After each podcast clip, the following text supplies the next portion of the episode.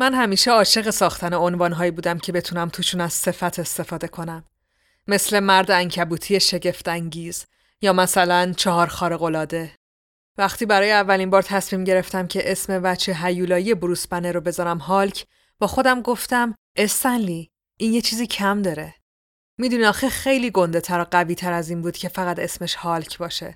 راستش اگه قرار بود که فقط یه کاراکتر تو اسمش صفت داشته باشه، اتفاقا همین هالک بود. باور نکردنی و افسانه‌ای تر از یه اسم ساده و یه کلمه‌ای بود. خودشه. باور نکردنی. هالک باور نکردنی. به خودم گفتم آره استن لی همینه. و اینجوری بود که هالک باور نکردنی متولد شد. باید اعتراف کنم که هالک از اون قهرمانایی نیست که شما بهش عادت کردین یا انتظارش رو دارین. البته بستگی داره کلمه قهرمان برای شما چه معنی داشته باشه. بذاری من نظر خودم رو بگم. همه چی از یه فیلم کلاسیک شروع شد به نام فرانکشتاین. من سالها پیش فیلمو دیدم و همون موقع تو ذهن من قهرمان داستان در واقع خود همون هیولا بود. قبول دارم که ظاهر ترسناکی داشت، ولی عمیقاً آدم خوبی بود. هیچ وقت قصدش آسیب زدن به کسی نبود، تا اینکه مردم بیمغز و متعصب با چنگک و اسلحه بهش حمله کردن و دست از سرش بر نداشتن. خب اونم بالاخره وحشت کرد و گیج شد و کنترل خودش رو از دست داد. این اولین جرقه برای ایده ساختن یه قهرمان هیولایی بود. موجودی که قلب مهربونی داره و آسیبی به کسی نمیزنه، ولی جامعه دست از سرش بر نمیداره و همیشه قصد شکارشو داره. حال که باور نکردنی ادای دین من به فرانکشتاین بود. اما برای ساختن یک کاراکتر نمیشد فقط در مورد هیولایی حرف زد که مردم تعقیبش میکنن. این بود که داستان کلاسیک بعدی وارد شد. روایت فراموش نشدنی دکتر جکیل و آقای هاید. دکتر جکیل یه دانشمند محترم بود که وقتی از داروی دستساز خودش چشید، تبدیل به مردی تاریک و ترسناک شد به نام آقای هاید. در واقع دکتر جکیل گاهی خودش بود، گاهی آقای هاید. اینکه یه مرد عادی به طور مداوم تبدیل بشه به یه هیولای ترسناک، منو به سمت ایده ساختن شخصیتی برد به نام بروس بنر. مردی که روح زخمی داره و با طلسمی ابدی دست و پنجه نرم میکنه. طلسمی به نام هالک که باعث شد اون هیچ وقت نتونه طعمه زندگی عادی رو بچشه یا عاشق بشه و یا حتی لحظه‌ای روی آرامش رو ببینه. مبارزه درونی یه قهرمان که تا ابد ادامه داره و هیچ وقت هم قرار نیست که تموم بشه.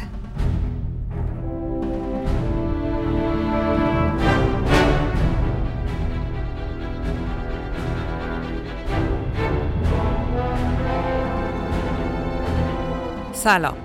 چیزی که میشنوین قسمت بیست و یکم پادکست هیرولیکه که در مرداد ماه هزار و چهارصد ضبط میشه.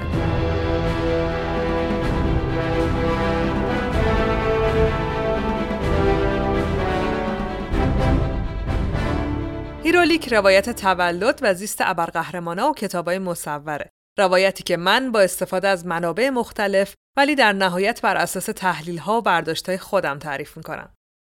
این اولین اپیزود هیرولیک تو سال سوم فعالیتشه.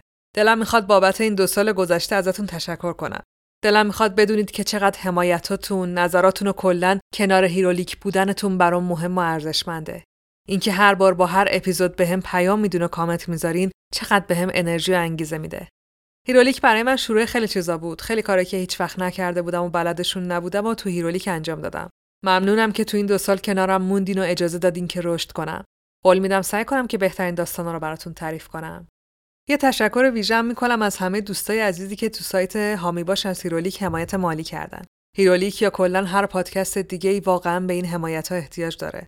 جدا از وجه مالی قضیه، همین حمایت‌های شماست که به ما انگیزه میده که ادامه بدیم و دلمون گرم باشه که دوستمون دارین، گوشمون میدین و دلتون میخواد همچنان کنارتون باشیم. ممنونم ازتون. خب تو این قسمت میریم سراغ هالک. هالک باور نکردنی. یکی دیگه از شخصیتایی که خالقش استن لی بود و تو دوران طلایی مارول سر کلش پیدا شد. یه غول سبز و گنده و همه چی خراب کن. قبلش یه چیزی به بچهای عزیز شنونده هیرولیک بگم. من تا جایی که تونستم این داستان مناسب برای شما نوشتم. ولی بازم به نظرم اول بزرگترا بشنون، بعد اگه اونا صلاح دیدن شما گوش بدین. دلم میخواد بدونین که خیلی افتخار میکنم که شنونده هیرولیکین. از دستم شاکی نباشین که داستانا رو بزرگونه تعریف میکنم. خود داستانا ماهیتشون بزرگونه است. خلاصه امیدوارم به صلاح دید بزرگترا این داستان مناسب شما باشه که دیگه از دستم دلگیر نباشین. دم شما هم گرم. خب دیگه بریم سراغ داستان امروزمون. غول سبز رنگ و محبوب مارول، هالک باور نکردنی.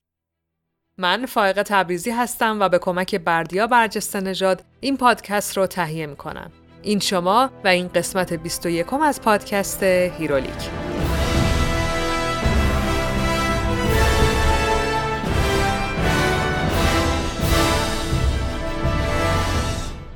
تو سال هزار و نهصد و شصت و یک استن لی و جک کربی شروع کننده دوره‌ای بودن که تبدیل شد به دوران طلایی مارول. اینکه استن لی و جک کربی کیان و چی کار می‌کردن و قبلا تو اپیزودهای اسپایدرمن و کاپیتان آمریکا توضیح دادم، ولی حالا جلوتر بازم ازشون حرف می‌زنم. این دوره طلایی با خلق فانتاستیک فور که ما تو ایران به اسم چهار شگفتانگیز میشناسیمشون شروع شد. چهار تا آدم که یهو نیروهای فوق بشری پیدا کرده بودن و خودشون اونقدر از این اتفاق راضی نبودن. یعنی دوست داشتن همون آدم معمولی میموندن و زندگیشون رو میکردن. واسه همین بیشتر وقتا با هم اختلاف داشتن و گاهی سر همین اختلاف‌ها خرابکاری هم به بار می آوردن. اگه اپیزود اسپایدرمن هیرولیکو گوش داده باشین، اپیزود پانزدهم، اونجا توضیح دادم که این نوع از پردازش به اوضاع درونی و روابط انسانی بین ابرقهرمانا که ایده استن لی بود، چجوری یهو مارول از یه انتشاراتی که داشت به زور خودش رو جمع جور می‌کرد تا زنده بمونه، تبدیل کرد به یه غول سرگرمی. همین ویژگی‌ها هم تو همون روزای اول چهار شگفت‌انگیز رو تبدیل به یه موفقیت مطلق کرد و استن لی و جک کربی هم دستشون اومد که خواننده‌ها دنبال چی می‌گردن، که یکیش تنوع تو شخصیت پردازی ابرقهرمانایی بود که تا اون موقع خیلی خداگون و قوی و خطا ناپذیر جلوه داده شده بودن. برای همین تصمیم گرفتن که این بار با لحاظ کردن همین موضوع به جای یه تیم ابرقهرمانی شخصیت جدیدی رو خلق کنن که به جای اینکه یه ابرقهرمان خوشتراش و بی‌نقص باشه، از توش یه هیولای قولپیکر با کلی مشکل و مسئله بیاد بیرون. یه چیزی که نمیشه بهش گفت قهرمان، نه به طور مطلق هیولا. یه هیولای ابرقهرمان یا یه ابرقهرمان هیولا.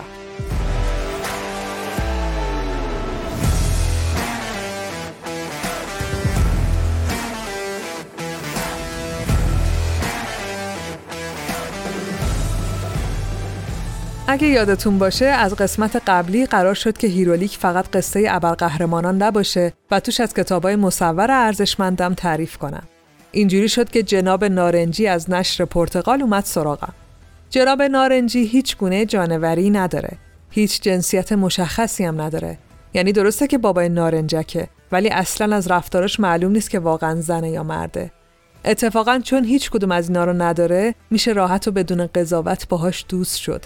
از دستش خندید و گاهی با حرفای فلسفیش مدت‌ها به فکر فرو رفت. جناب نارنجی یکی عین ما که هر روز با یه سری چالش عجیب و غریب روبرو میشه و مثل خودمون گاهی تصمیماتی میگیره که به عقل جنم نمیرسه. دیدین دیگه، بعضی وقتا فقط خودمون بدونیم چیکار کردیم بهتره. جناب نارنجی هشتاد تا از داستانای زندگی خودش و پسرش نارنجک رو توی کتاب مصور به نام جناب نارنجی برامون تعریف کرده. یکی از معدود کتابای مصور تالیفی ایران که علی اکبر زین العابدین پژوهشگر و روانشناس کودک و نوجوان نوشتتش و ثریا مختاری هم تصویرگریش کرده. توی این کتاب کلی از ابعاد داستان توی تصویر اتفاق میفته و به مخاطب جای کشف میده. روی جلد کتاب جناب نارنجی نوشته شده برای هفت ساله‌ها تا هفت هزار ساله‌ها.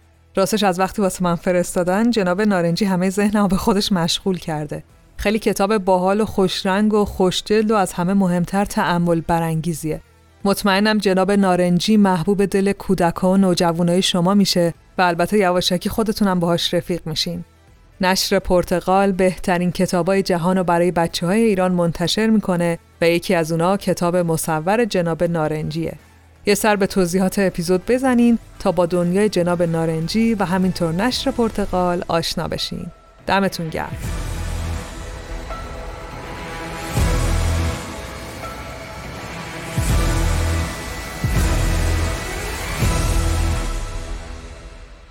استن لی با اسم اصلی استن لی مارتین لایبر به دنیا آمد.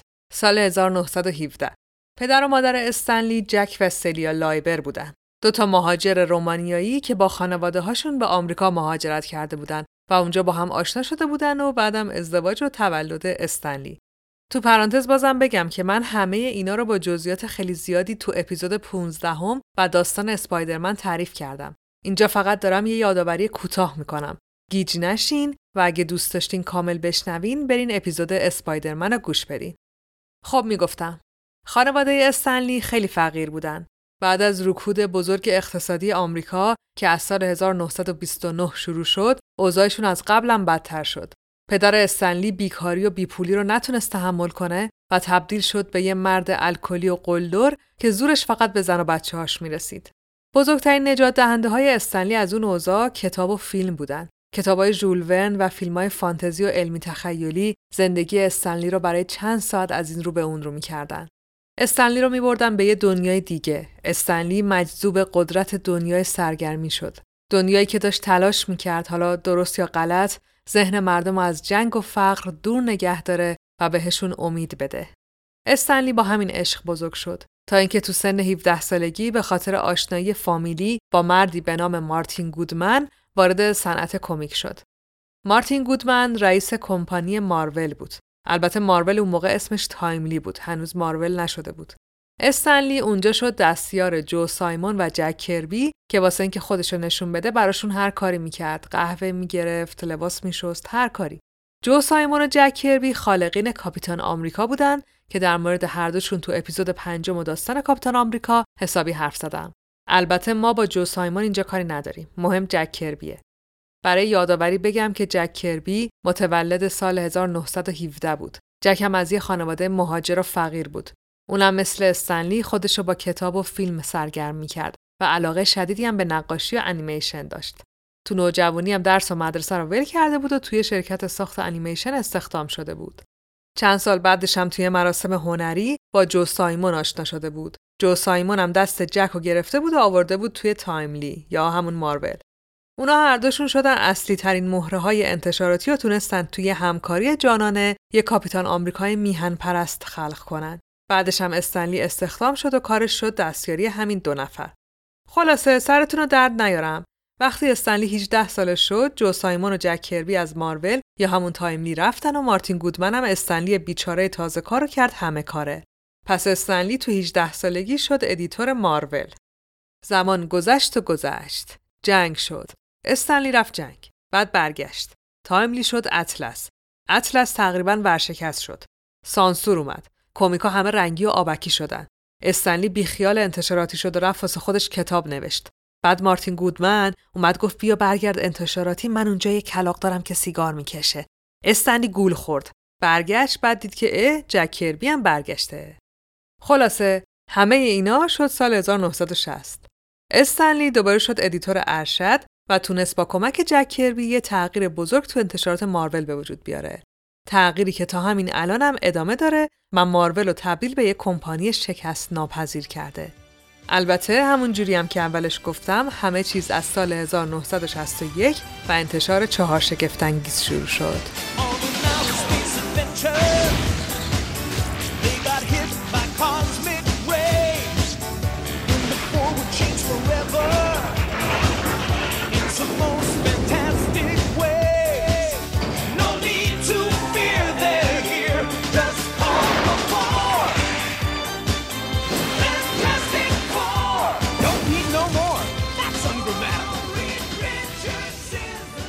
بعد از اینکه گروه چهار شگفتانگیز سال هزار و نهصد و شصت و یک رو تبدیل به یه موفقیت بزرگ برای مارول کرد، استن لی و جک کربی تصمیم گرفتن که این بار برن دنبال یه کاراکتر مستقل.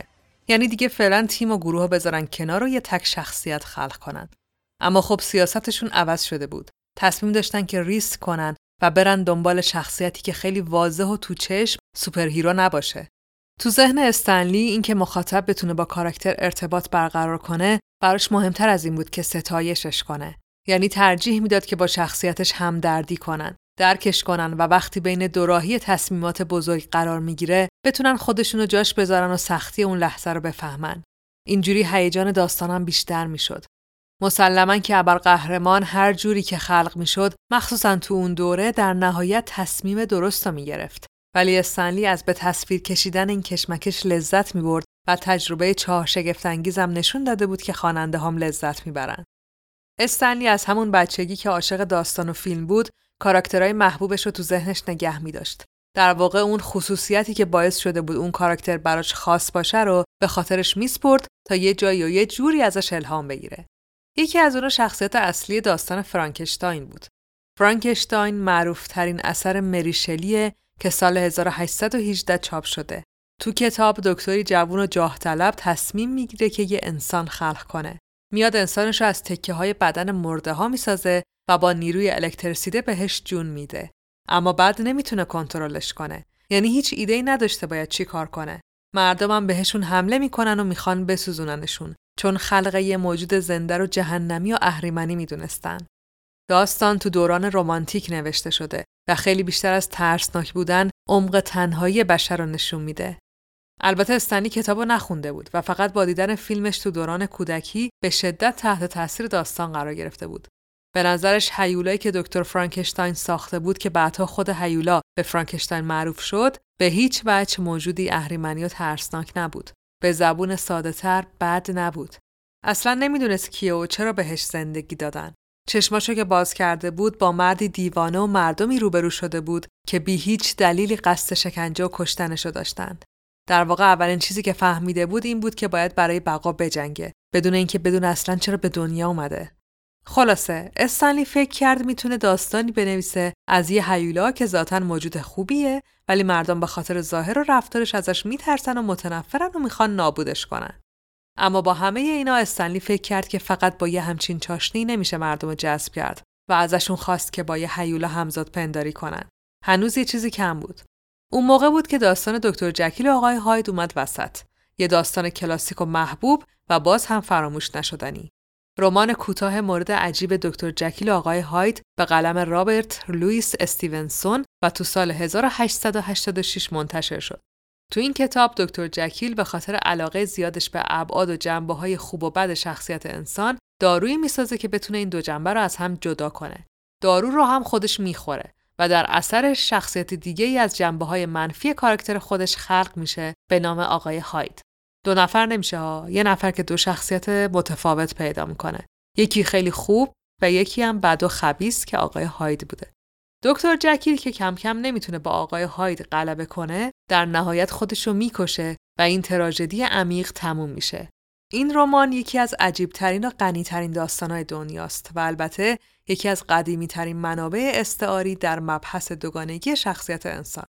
حالا استنلی این دوتا رو گذاشت کنار هم و نشست با خودش فکر کرد. چقدر باحال میشه اگه ما یه آدمی داشته باشیم که به یه دلایلی تبدیل به هیولا بشه. تبدیلی که هی تکرار بشه و اون مجبور باشه با دو تا شخصیت زندگی کنه. اینجوری ما دو تا کاراکتر داریم. یه آدم معمولی که مخاطب میشناستش و میتونه باهاش ارتباط برقرار کنه و یه هیولا که همون مخاطب میدونه که از کجا اومده و باور داره که موجود بدی نیست. اون روزا هم که زمان جنگ سرد بود و بحث انواع اقسام بمب‌های اتمی و هسته‌ای و اینجور چیزا داغ بود. استنلی یه چیزی شنیده بود به اسم گاما، بمب گاما. یعنی فقط این عبارت رو شنیده بود و اصلاً نمیدونست چیه. بمب که خب میدونست بمب یعنی منفجر میشه، گاما هم که خب به نظر اشعه میاد. پس میتونه خطرناک باشه. یعنی اشعهش خطرناک باشه. همین براش کافی بود. مثل همیشه هم ایده‌شو برداشت و برد مارول و گذاشت کف دست جک کربی. جک کربی نشست به فکر کردن برای طراحی هیولایی که استنلی در موردش گفته بود.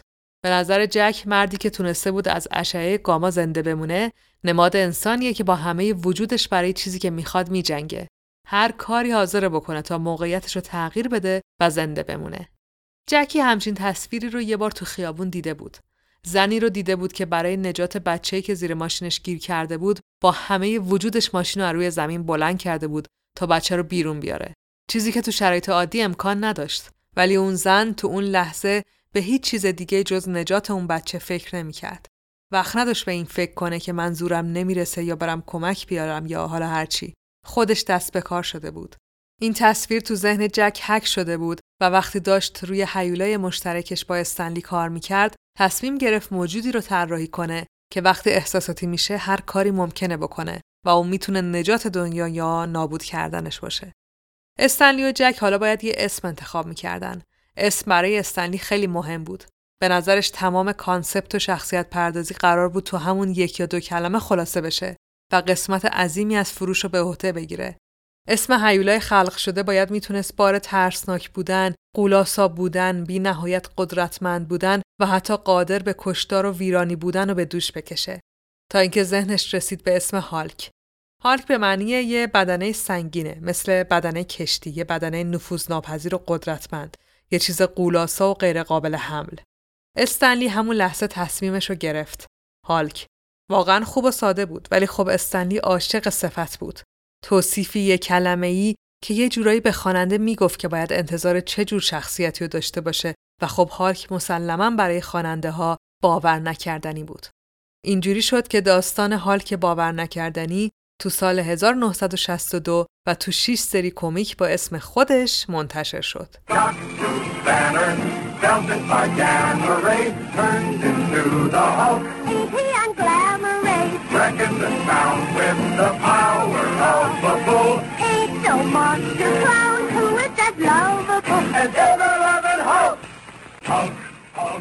هالک باور نکردنی که تو سال هزار و نهصد و شصت و دو وارد بازار کمیک شد، خیلی با چیزی که ما الان میشناسیم متفاوت بود.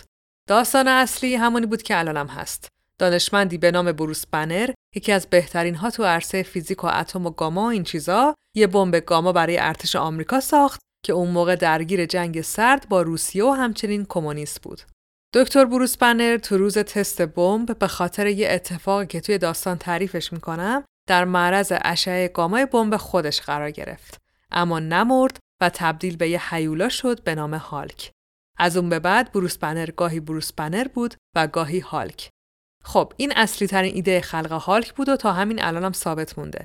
ولی گفتم خیلی چیزا تغییر کرده که اولینشون رنگ هالکه. رنگ هالک توی جلد اول اون سری شش جلدی خاکستری بود، اما چون اون زمان مسئول پرینتر مارول نمیتونست رنگ خاکستری رو خوب در بیاره، هالک تو صفحه‌های مختلف جلد اول کمرنگ و پررنگ میشد، یعنی خاکستری کمرنگ و پررنگ میشد. استن لی شاکی شد، گفت آقا این چرا اینجوریه، این چه وضعشه؟ مسئول پرینتر هم گفت نمیشه آقا، نمیشه، خاکستری در نمیاد، عوضش کن. استن لی و جک هم نشستن فکر کردن و رنگ هالکو کردن سبز، که البته یکی از بهترین اتفاقایی بود که برای هالک افتاد. خود استن لی هم بعداً خیلی دوستش داشت. تا جلد پنجم جک کربی همراه استن لی بود، ولی بعدش رفت کنار و یه طراح دیگه به نام استیو دیتکو اومد که ایشون هم توی اپیزود اسپایدرمن معرفیش کردم، اینجا ازش میگذرم. داستان هالک بعد از این شش تا جلد کنسل شد، ولی خود هالک از مارول نرفت و تو داستانای دیگه ظاهر شد. چیزی که مهمه اینه که اون موقع بروس بنر با عصبانی یا احساساتی شدن نبود که تبدیل میشد به هالک. یعنی هالک عصبانی و غیر قابل کنترل بود، ولی علت تبدیل شدن بروس بنر به هالک این نبود. شاید خیلیاتون ندونین، بروس بنری که ما الان تو کمیک‌ها یا فیلم‌ها می‌بینیم وقتی عصبانی میشه یا به شدت درگیری احساسی پیدا می‌کنه تبدیل به هالک میشه، ولی اون موقع اینجوری نبود. با الهام از داستان دکتر جکیل و آقای هاید، صبح‌ها بروس بروس بنر بود و شبا هالک. البته توی جلدای بعدی همینم تغییر کرد تا اینکه بالاخره تو جلد ششم اثراتی از ایده احساسات رو میشد توی داستان دید. یعنی ریزه‌کاری‌های داستان داشت همزمان با انتشار پیش می‌رفت. البته همه کاراکترها اینجوریان دیگه، هی بهشون ابعاد بیشتری اضافه میشه. از همون موقع تا الان نویسنده‌های زیادی روی کاراکتر هالک کار کردن. یکی از اونها نویسنده‌ای بود به نام بیل منتل، یکی از اولین نویسنده‌هایی که تبدیل شدن بروس بنر به هالک رو فراتر از یه انفجار گامایی نشون داد و داستانی نوشت از کودکی بروس بنر توی خونه‌ای که بیشتر شبیه به یک کلبه وحشت بود. از پدر ترسناک و خشن و آزارگر بروس نوشت که تو بچگی اون و مادرش رو اذیت و آزار روانی و فیزیکی میداد. تو اون داستان بروس برای فرار از ترس‌هایی که تو گوش و کنار اون خونه انتظارش رو می‌کشیدن، دچار اختلال دو شخصیتی شد. تو وجود بروس یه خشم و نفرت خاموشی بود که فقط خودش میدونست وجود داره. وقتی در برابر اشعه گاما قرار گرفت، این بود شخصیتش تو قالب یه هیولای سبز رنگ اومد بیرون. هیولایی که هم زندگی بروس رو نجات داد و هم تبدیل شد به تلسمی که بروس مجبور بود تا وقتی زنده است باهاش زندگی کنه. که البته زندگی بروس یه جورای ابدیه، چون هالک هیچ وقت نمیذاره که بروس بنر بمیره. بیل منتل این کشمکش درونی بروس بنر و هالک رو برد به خونش، از خانواده‌اش حرف زد، از مقصر بودن خانواده، مفهوم مقدسی که تا اون موقع به خاطر سانسور نمیشد خیلی در موردش حرف زد. بعد از این داستان بود که نویسنده‌ها تونستن خیلی بیشتر به بعد روانشناسی بنر و هالک بپردازن. حتی هالک خاکستری رو هم به عنوان نماد دیگه‌ای از احساسات انسانی بروس بنر برگردوندن. تو سال هزار و نهصد و هشتاد مارول یه داستان دیگه منتشر کرد از دختر خاله بروس بنر. جنیفر والتر که یه گنگستری بهش حمله میکنه، بعد بروس بنر واسه این که نجاتش بده از خون خودش بهش اهدا میکنه و جنیفر هم تبدیل میشه به شی هالک. شی همون ضمیر مؤنث انگلیسیه. شی هالک بعد از یه مدتی دیگه فقط شی هالک میشه و برنمیگرده تو بدن جنیفر. هر دوشون یه نفرن، یعنی کلا تبدیل شده به یه موجود سبز خیلی باهوش و خیلی قدرتمند. دوتا شخصیت نداره. قراره به زودی شی هالک رو تو فیلمای ام سی یو ببینیم، برای همینم گفتم یه چند جمله معرفیش کنم. حالا بگذاریم. داستانی که من میخوام تو این قسمت تعریف کنم قاطی شده سری شش جلدی استن لی و جک با داستان کودکی که بیل نوشته. ولی خب اگه شما دوست دارین که این سری شش جلدی و اولین حضور هالک باور نکردنی تو دنیای کمیک رو داشته باشین، میتونین از فروشگاه فانتازیا سفارش بدین. فانتازیا یه فروشگاه اینترنتیه که خیلی وقت اسپانسر هیرولیکه و تا جایی که تونسته و میشده کمیکایی که من تعریف کردم رو چاپ کردن، مثل اسپایدرمن و ویژن که اگه اونا رو سفارش داده باشین دیگه حتما میدونین که با چه کیفیت خوبی چاپ میکنن. خلاصه شما میتونین که کمیک هالک رو هم از اونجا سفارش بدین. اگرم قصد خرید ندارین، پیشنهاد من اینه که بازم برین تو توضیحات اپیزود و روی لینکشون یه کلیکی بکنین. اونجا هم با کمیک‌های دیگه‌ای که دارن آشنا میشین و هم کلاً با فروشگاه فانتازیا آشنا میشین اگه نمیشناسینش. پس یه سر به توضیحات اپیزود بزنین. مثل همیشه دمتون گرم. خب دیگه بریم که داستان هالک باور نکردنی رو با هم بشنویم.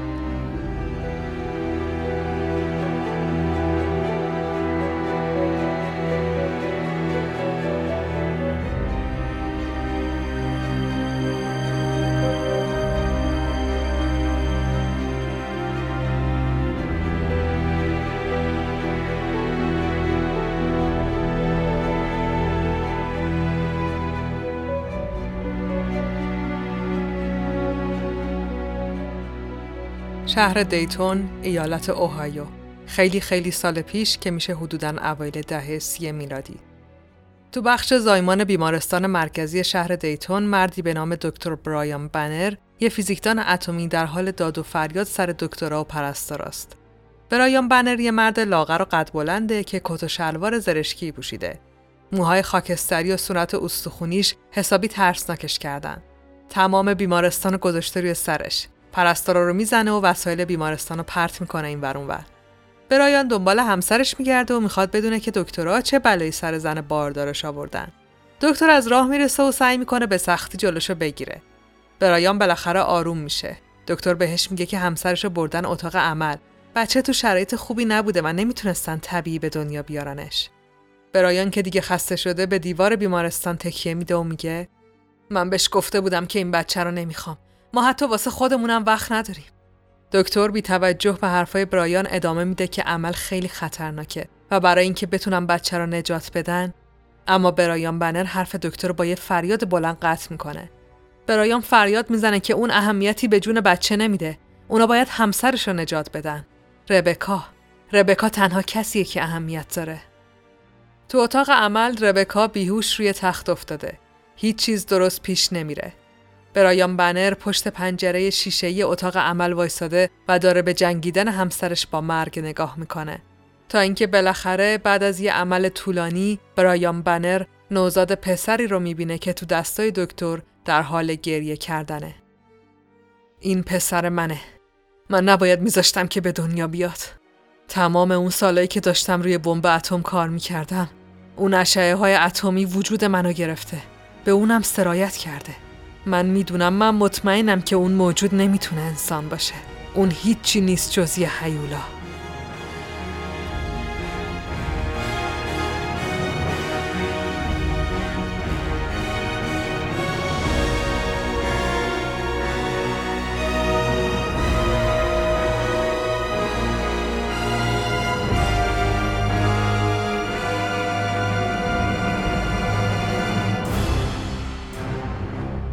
شش یا هفت ماه بعد برایان و ربکا بنر بالاخره اجازه پیدا کردن که پسرشون رو به خونه بیارن. به خاطر اتفاقی که سالها قبل تو آزمایشگاه اتمی برایان افتاده بود، بیمارستان پسرش رو نگه داشته بود تا روش آزمایش کنن و مطمئن بشن که حالش خوبه. دکتر برایان بنر یه فیزیکدان اتمی بود که سر یکی از آزمایشاش آلوده به اشعه رادیواکتیو شده بود، ولی خودش صدمه‌ای ندیده بود. اون اتفاق و تمام سالهای مطالعاتش روی بمب‌های کشتار جمعی اونو تبدیل به یه مرد خشن و پارانوید کرده بود. یا شاید هم باعث شده بود که اختلالات روانی که همیشه داشت تازه خودشو نشون بده. ربکا اسم پسرشون رو گذاشته بروس. به نظر ربکا بروس یه بچه سالم و فوق‌العاده است. بروس روی گهواره چوبیش خوابیده و پدر و مادرش بالای سرش وایسادن. ربکا به بروس لبخند میزنه و به برایان میگه میبینی هیچ چیش نیست. دکترام همینو گفتن. نگاه پر از عشق ربکا به بروس چند ماهه حال برایان رو به هم میزنه.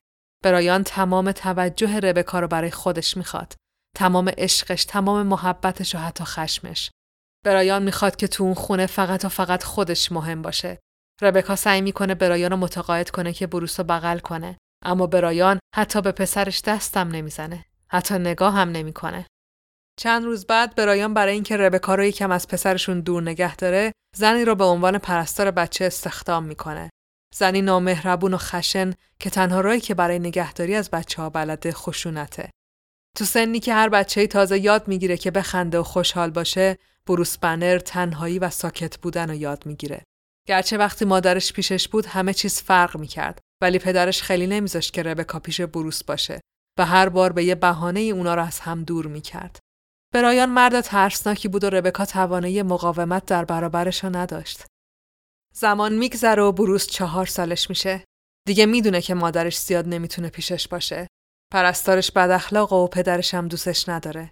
بروس فهمیده که پدرش بلند حرف میزنه، گاهی وقتا مادرش رو میزنه، خودش رو میزنه. بروس میدونه که نباید در مورد این موضوع به کسی چیزی بگه. حتی مادر مهربونش هم همینو ازش میخواد. شب کریسمس وقتی برایان و ربکا خوابیدن، بروس از خواب بودن پرستار بدجنس استفاده میکنه و از اتاقش بیرون میاد. تو طبقه پایین خونه کوچیک و قشنگ خانواده بنر یه درخت کریسمس هست و کلی هدیه باز نشده.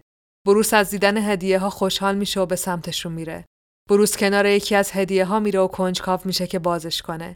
میدونه که قراره تو درد سر بیفته، ولی دیدن یه درخت نورانی و کلی هدیه بعد از مدت ها اونو به وجد آورده. بروس کنار جعبه بزرگ کادو میشینه و بازش میکنه. تو جعبه تیکه‌ای مثل لگوه، ولی بزرگونه و خیلی پیچیده. بروس به قدری ذوق زده میشه که شروع میکنه به درست کردن لگو و یادش میره که ممکنه پدرش هر لحظه بیدار بشه، اما بروس اهمیتی نمیده. میسازه و میسازه تا اینکه تکه‌های لگو تبدیل به یه ساختمون چند طبقه و پر از ریزه‌کاری میشن که حتی از قد خود بروس هم بلندتره. بروس داره تیکه‌های آخر رو میذاره که یهو صدای فریاد بلند پدرشون از جا میپرونه. این دیگه چیه؟ برایان به سمت کاردستی پسرش میره و با یه لگد خوردش میکنه. بعد با فریاد ادامه میده هیچ پسر چهار ساله‌ای نمیتونه همچین چیزی رو بسازه. من همیشه میدونستم. میدونستم که تو یه هیولایی. بروس گریه میکنه و مادرش رو صدا میزنه. برایان داره به سمت بروس میره که ربکا از راه میرسه. ربکا فریاد میزنه و از برایان میخواد که بس کنه. میگه اون مست و نمیفهمه که چی داره میگه. ربکا به سمت برایان میره، ولی برایان یه سیلی محکم بهش میزنه و زن بیچاره پرتاب میشه روی زمین. بروس میره به سمت مادرش که کمکش کنه، ولی برایان اونو هم با یه لگد محکم از مادرش دور میکنه. ربکا به سمت پسرش میره و بغلش میکنه. ربکا پرستار رو صدا میزنه و ازش میخواد که بروس رو به اتاقش ببره. بروس از پله ها بالا میره و به مادرش نگاه میکنه. بروس نمیفهمه که چه اتفاقی افتاده. نمیدونه چرا بدنش درد میکنه و نمیفهمه چرا همه صداها اینقدر بلندن و چرا همیشه اونا باید گریه کنن. اما هیچی نمیگه. هیچی نمیپرسه. فقط با پرستار به اتاقش میره و درو میبنده.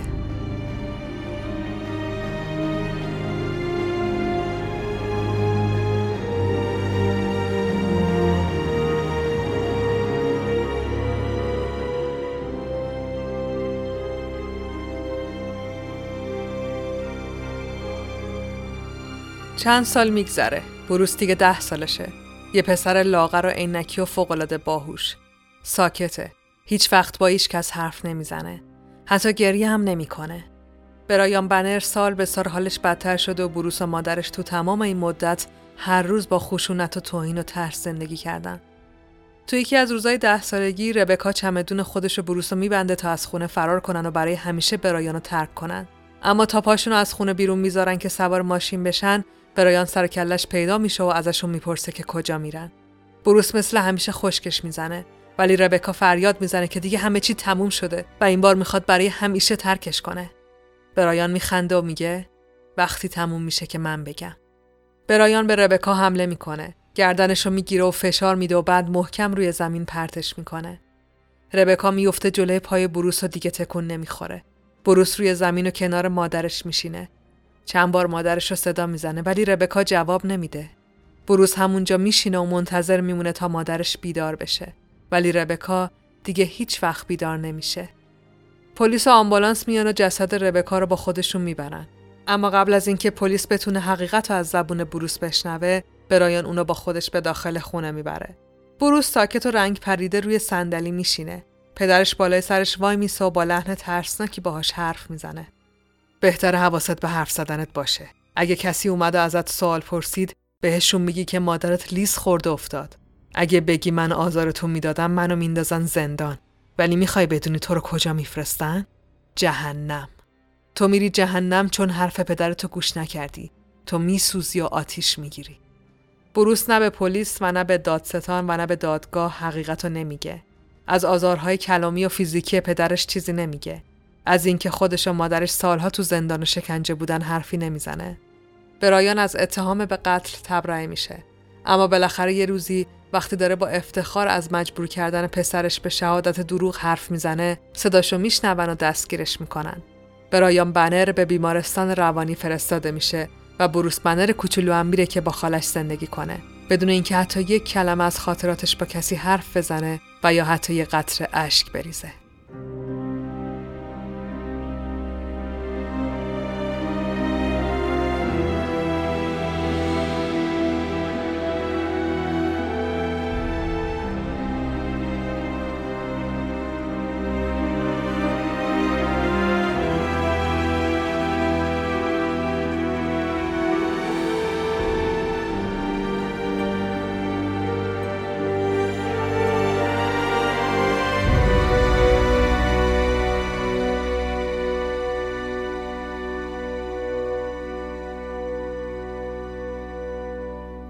چند سال بعد هزار و نهصد و شصت و دو میلادی، توی بیابون خالی از سکنه و دوردست یه پایگاه هسته‌ای مخفی وجود داره.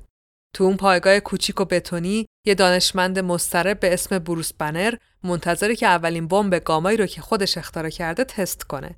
بروس بنر بعد از مرگ مادر و بستری شدن پدرش تو خونه خالش بزرگ شد. بروس فوق‌العاده باهوش بود و تو مدرسه و دانشگاه عالی بود.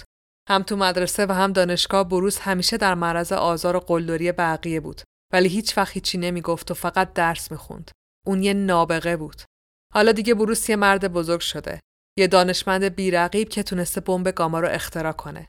بروس به همراه دستیارش ایگور دارن دستگاهو چک میکنن که همه چی برای تست آماده باشه.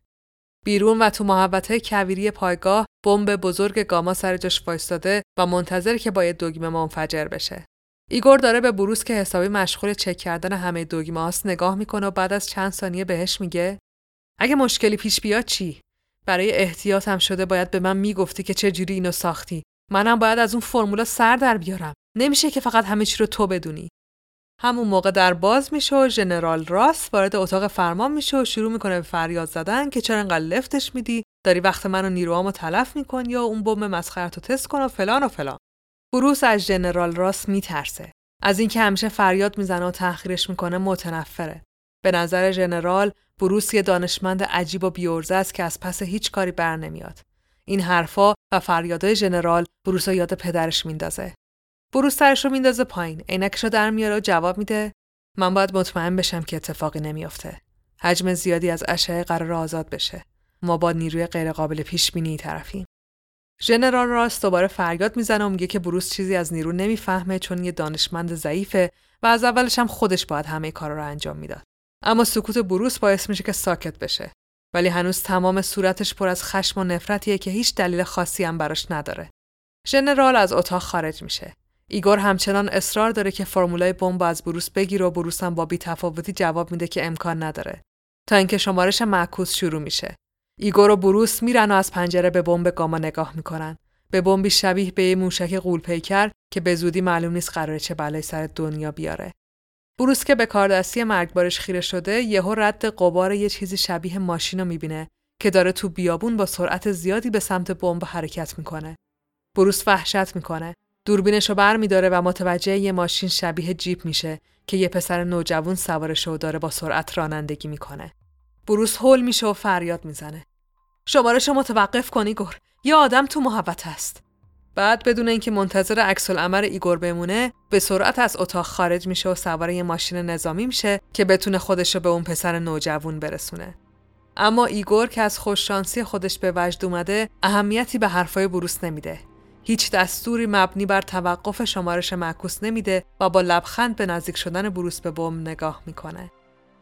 پسر نوجوان ماشینش رو نگه داشته. پاهاشو دراز کرده و داره تو جیپ قرمز رنگش آفتاب میگیره که یهو صدای فریاد کسی رو میشنوه. روشو بر میگردونه و مردی رو میبینه که از ماشینش پیاده شده و داره به سمتش میدوه. مرد داره فریاد میزنه ولی پسر نوجوان چیزی نمیفهمه.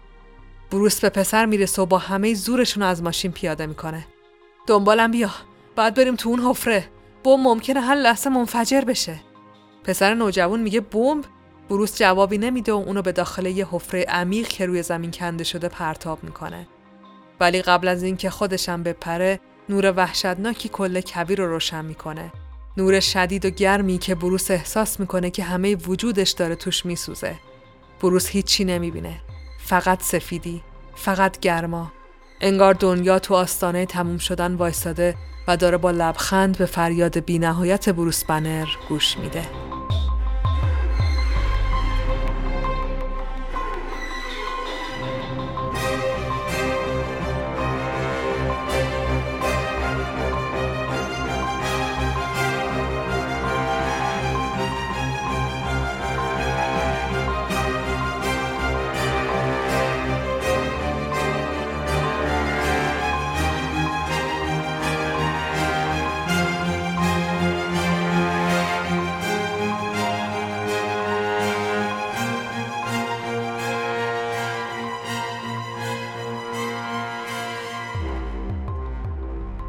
بروس هنوز در حال فریاد زدن وقتی که توی کلینیک پایگاه به هوش میاد. دکتر بالای سرش و وقتی بروس چشماشو باز میکنه سعی میکنه آرومش کنه. بروس روی تخت میشینه، به دور و برش نگاه میکنه. اون پسر نوجوان خرابکار کنارش وایساده و بهش زل زده. دکتر دستش روی شونه‌های بروس میذاره و میگه دکتر بنر، زنده موندنتون یه معجزه است. با اون همه اشعه گاما حتی زخمی هم نشدی. این پسرا آوردتون اینجا، اسمش ریک جونزه. خب دیگه هوادار تاریک میشه، من میرم که خبر بیدار شدنتون رو به بقیه بدم. دکتر از اتاق خارج میشه. بروس سرش رو لای دستاش میگیره. هنوز نمیفهمه که چه اتفاقی افتاده. ریک بهش نزدیک میشه و میگه ممنونم که جونمو نجات دادی آقا. به نظرت چقدر دیگه باید اینجا بمونیم؟ بروس که هنوز سرش رو لای دستاش گرفته جواب میده اونا منتظرن تا من بمیرم. نمیشه که هیچیم نشده باشه، امکان نداره. یه حس بدی دارم. سرم داره میترکه. انگار یکی داره توش رژه میره. آره شروع شد، مردنم شروع شد. ریک توجهی به بروس نمیکنه و میره سراغ یه رادیوی کوچیک که روی میز دکتره. ریک رادیو رو روشن میکنه. رادیو صدای ممتد عجیبی میده. بروس عصبانی میشه و میگه خاموشش کن. من سرم داره میترکه، صداش خیلی بلنده. بروس دستاشو میذاره روی گوشاشو ادامه میده. بهت گفتم خاموشش کن. خدای من چه اتفاقی داره میفته؟ بروس از روی تخت بلند میشه و شروع میکنه به فریاد زدن. ریک وحشت میکنه و رادیو از دستش میفته. بروس داره بزرگ و بزرگتر میشه. رنگش داره تغییر میکنه. لباساش پاره میشن و بعد از یه فریاد بلند تبدیل به یه قولی سبز رنگ و عضلانی میشه. ریک فریاد میزنه که وای خدای من چه بلایی داره سرت میاد. اما هیولای سبز رنگ ریکو پرتاب میکنه به سمت دیوار و بعد خودش بدون هیچ زحمتی و با یه مشت دیوار کلینیکو خراب میکنه و از اونجا خارج میشه. هیولای سبز وارد محوطه پایگاه میشه و خودشو وسط یک کویر میبینه و کلی نیروی نظامی که از دیدنش وحشت کردن. سربازا شروع به تیراندازی میکنن ولی هیچ کدوم از تیرا وارد بدن هیولا نمیشه. انگار بدنش از فولاده. هیولای سبز به سمت ماشین نظامیا میره و به راحتی سرنگونشون میکنه. صدای فریاداش و زور زیادش همه رو ترسونده و بعد از اینکه همه رو یکی یکی به سمتی پرتاب میکنه تو تاریکی کویر گم میشه.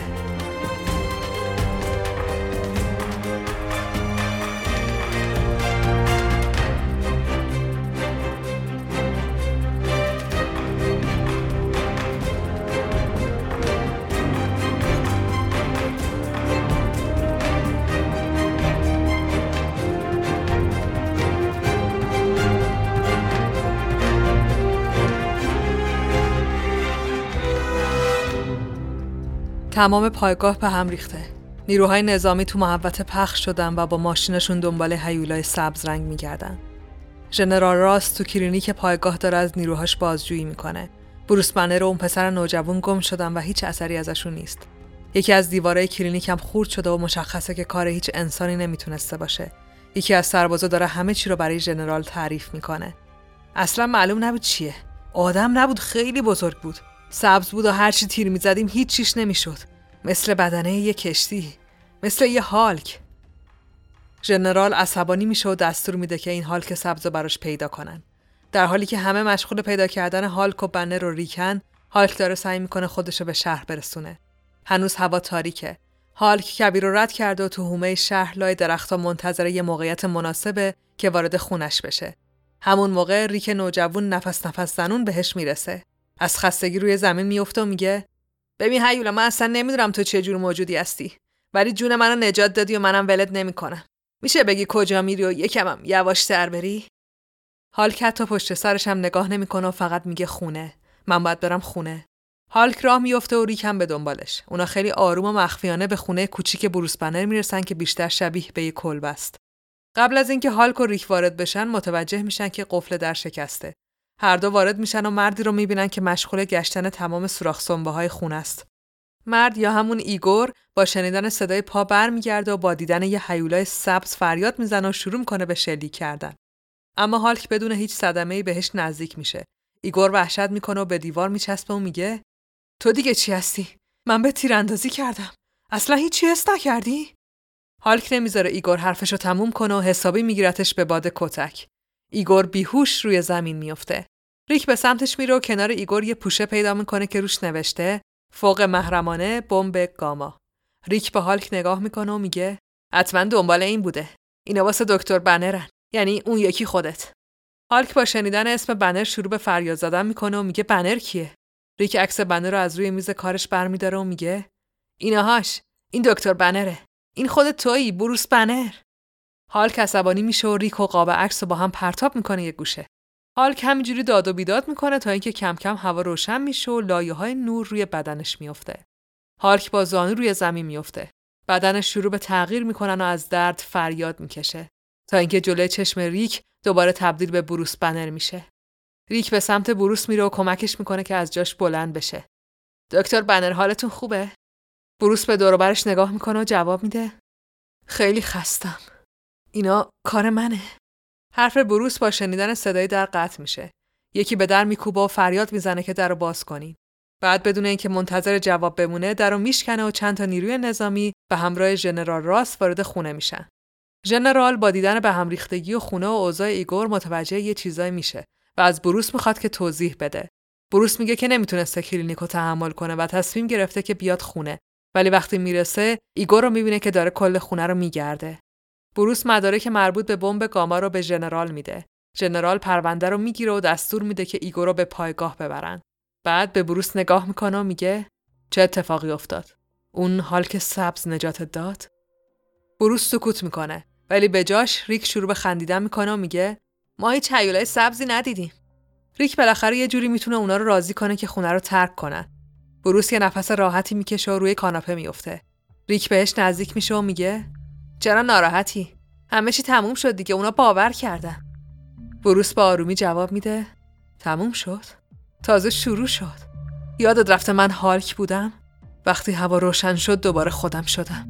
این یعنی ممکنه که شب. بروس به پنجره نگاه میکنه و ادامه میده اگه تغییر کنم چی؟ اگه تا آخر عمرم ادامه پیدا کنه چی؟ اگه این کابوس تموم نشه چی؟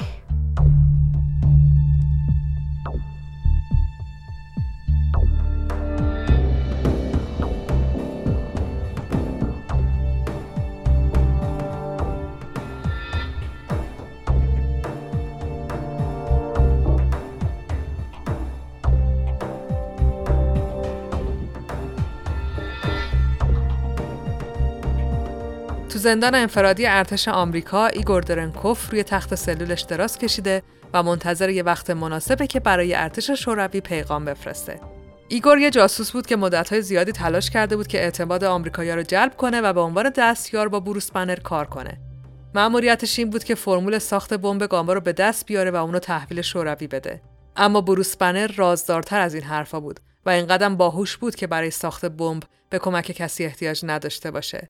حالا که ایگور دستگیر شده بود فقط یه راه داشت. اونم این بود که خبر دستگیریشو به شوروی برسونه. نصف شب وقتی که نگهبانا سلولشو ترک میکنن، ایگور ناخونه یکی از انگشتاشو به راحتی در میاره. زیر ناخونش یه ردیاب کوچیک قایم کرده. ایگور دگمه ریز ردیابو فشار میده و بعد ناخونش رو سر جاش میذاره. فرسنگ‌ها اونورتر، یعنی یه جای اونور دنیا، توی یکی از اتاق‌های مخفی ارتش شوروی، چراغ قرمز رنگی روی یکی از رادارها روشن میشه. سرباز شوروی سریعاً به مافوقش خبر میده و اونم به سرعت خودش رو به اتاق فرمانده گارگویل میرسونه. فرمانده گارگویل یه مرد عجیبه، در واقع یه موجود عجیبه، یه موجود خیلی خیلی کوتاه با یه سر خیلی خیلی بزرگ. فرمانده گارگویل قبلا یه آدم معمولی بود که به خاطر آزمایش اشتباه یه بمب تو شوروی تحت تاثیر مقدار قابل توجهی اشعه قرار گرفته بود و از اون به بعد بدنش فرم طبیعیشو از دست داده بود. قدش کوتاه شده بود و سرش هم چند برابر اندازه طبیعی شده بود.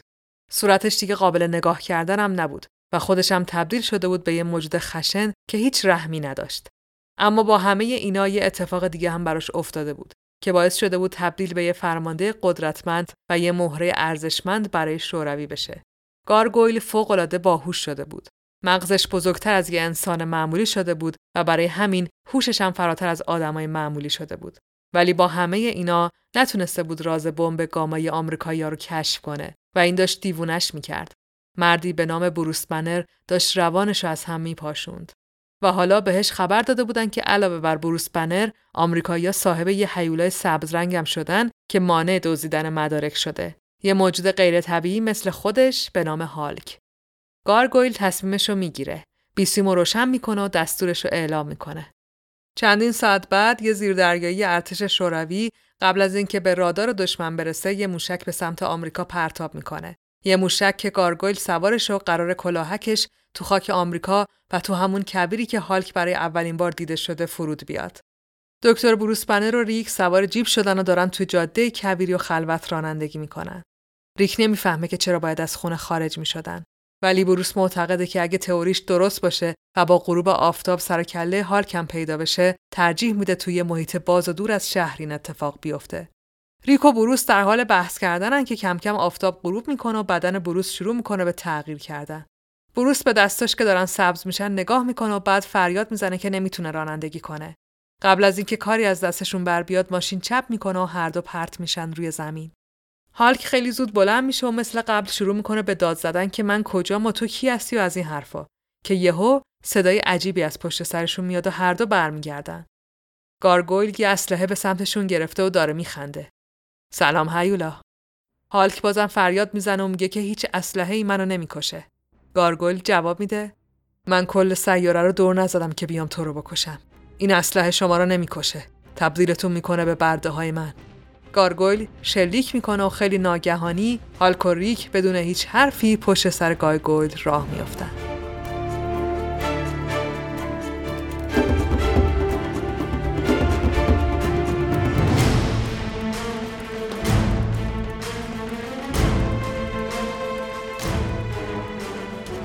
صبح روز بعد وقتی به خاک شوروی میرسن، گارگویل با عجیب ترین پدیده زندگیش روبرو میشه. وقتی در محفظه‌ای رو که زندانیاش توش خوابیدن باز میکنه، به جای هالک با بروس بنر مواجه میشه. تو، من تو رو میشناسم. تو بروس بنری، یعنی تو همون هالکی. گارگویل دستور میده که بروس و ریکو به یه زندان مخفی منتقل کنن. ریکو و بروس هیچ راهی برای فرار کردن ندارن. چند ساعت بعد گارگویل میاد سراغشون و شروع میکنه به حرف زدن. خب دکتر، من دیگه رازتو میدونم. تو همون هالکی و من میتونم اینو به همه دنیا بگم. گارگویل سکوت میکنه و بعد در کمال تعجب شروع میکنه به گریه کردن و فریاد زدن. اما چرا؟ چرا دلت خواست که هیولا بشی؟ تو دیوونه ای؟ این بدترین اتفاقیه که میتونه واسه یه آدم بیفته. مثل من. منم یه هیولام. اما من حاضرم هر کاری بکنم که دوباره مثل قبلم بشم. بروس بنر سرشو پایین میندازه و جواب میده منم همینطور. گارگویل سکوت میکنه و به بروس نگاه میکنه. بروس ادامه میده من هنوزم نمیدونم که چه اتفاقی برای خودم افتاده. نمیتونم جلوی هالکو بگیرم. اما تو فرق داری. من میشناسمت. من میدونم چه اتفاقی برات افتاده. میتونم درستش کنم. ولی اون وقت دیگه هوشی که الان داری و نداری. ریک عصبانی میشه و میگه یعنی تو میخوای به این هیولا کمک کنی؟ اون دشمنه. بروس بهش میگه که ساکت شه. گارگویل میاد جلو و یقه بروس رو میگیره. مهم نیست چه بلایی سر من بیاد. حتی اگه قرار باشه بمیرم هم دلم میخواد مثل یه آدم بمیرم، نه هیولا. بروس سرش رو تکون میده و بعد بهش میگه که کمکش میکنه به شرطی که اونم بدون هیچ خطری خودش رو ریکو برگردونه خونه. گارگویل قبول میکنه و خیلی زود شرایطو برای آزمایش بروس بنر آماده میکنه. قبل از رسیدن شب و توی یکی از مخفیگاه‌های گارگویل، بروس بنر کارش رو شروع میکنه. گارگویل روی تخت دراز میکشه و بروس بیهوشش میکنه. چند ساعت بعد وقتی گارگویل چشماشو باز میکنه، دیگه از اون هیولای ترسناک خبری نیست. گارگویل از جاش بلند میشه و خودشو تو آینه نگاه میکنه و میگه به خاطر این جنگ مسخره من تبدیل به یه هیولا شدم. آخرش هم یه آمریکایی نجاتم داد. اما دیگه تموم شد. من دیگه گارگویل نیستم. روز بعد وقتی بروس بنر دوباره خودش شده، صدای آژیر خطر کل قرارگاه به صدا در میاد. نیروهای شوروی به اتاق مافاقشون میرن و میگن که زندانیا فرار کردن. یکی از موشک‌ها رو هم با خودشون بردن. همه جا به هم میریزه. فرمانده‌های قرارگاه سری خودشون رو به اتاق گارگویل میرسونن. اما این بار با مردی روبرو میشن که هیچ شباهتی به هیولایی که میشناختن نداره. مرد روی صندلی گارگویل نشسته و لبخند میزنه. چاشنی یه بمبم دستشه. به آرومی خم میشه و به دوستای همرزمش میگه من دیگه یه آدم معمولیم. من قراره مثل یه انسان بمیرم. گارگویل دگمه روی چاشنی رو میزنه و تو همون لحظه کل قرارگاه منفجر میشه.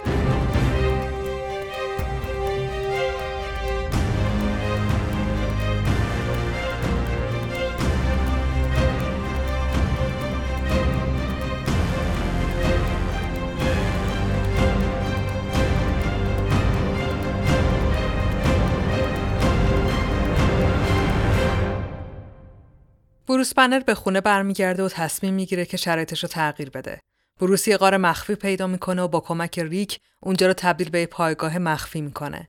براش یه قفل بزرگ میسازه که حتی هالک هم نتونه درش رو باز کنه.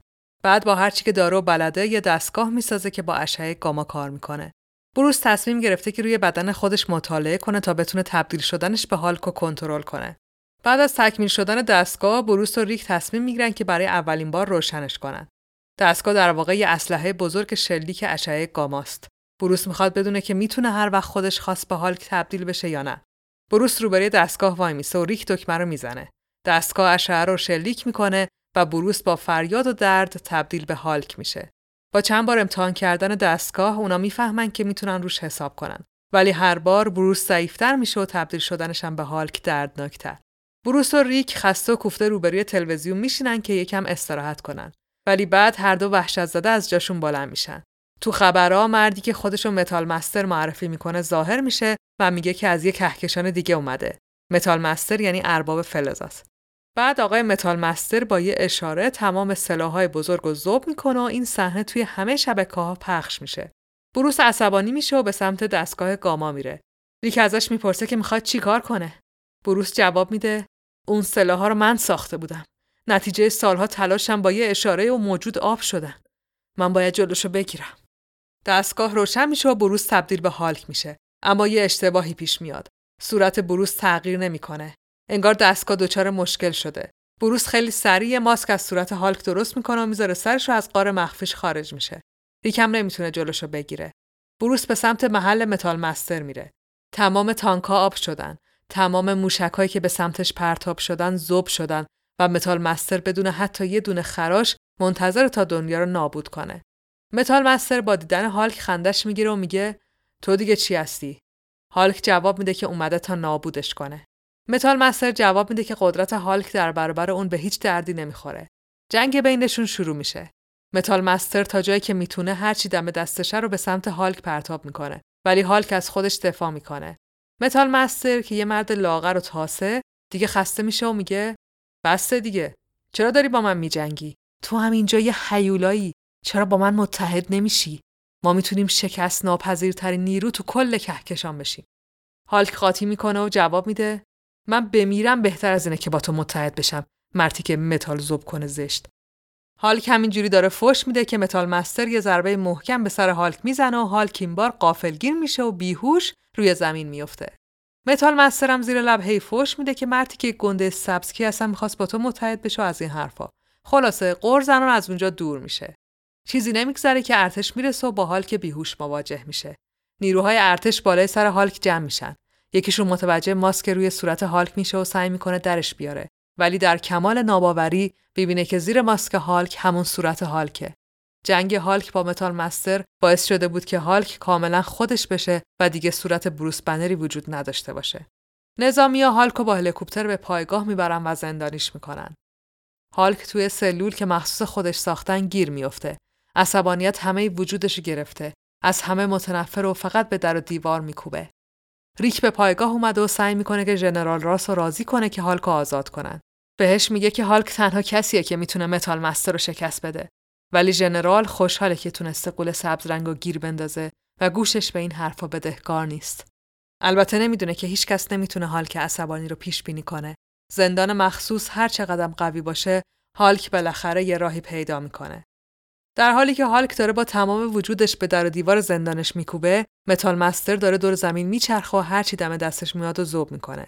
از هواپیما گرفته تا برج ایفل. موشک، بمب، هیچی جلودارش نیست. و هیچ ارتشی هم نمیتونه باهاش بجنگه. تمام اسلحه ها با یه اشارهش ذوب میشن و اصلا نمیرسن که شلیک کنن، تا اینکه هالک بالاخره و بعد از ساعت‌ها کوبیدن به در و دیوار پایگاه میتونه دیوار زندانش رو خورد کنه و در حالی که همه مشغول جنگیدن با متال مسترن از اونجا فرار کنه. هالک برمیگرده به غار مخفیش و دوباره با دستگاه مخصوص خودش رو تبدیل به بروس بنر میکنه و نقشه شکست متال مستر رو میکشه.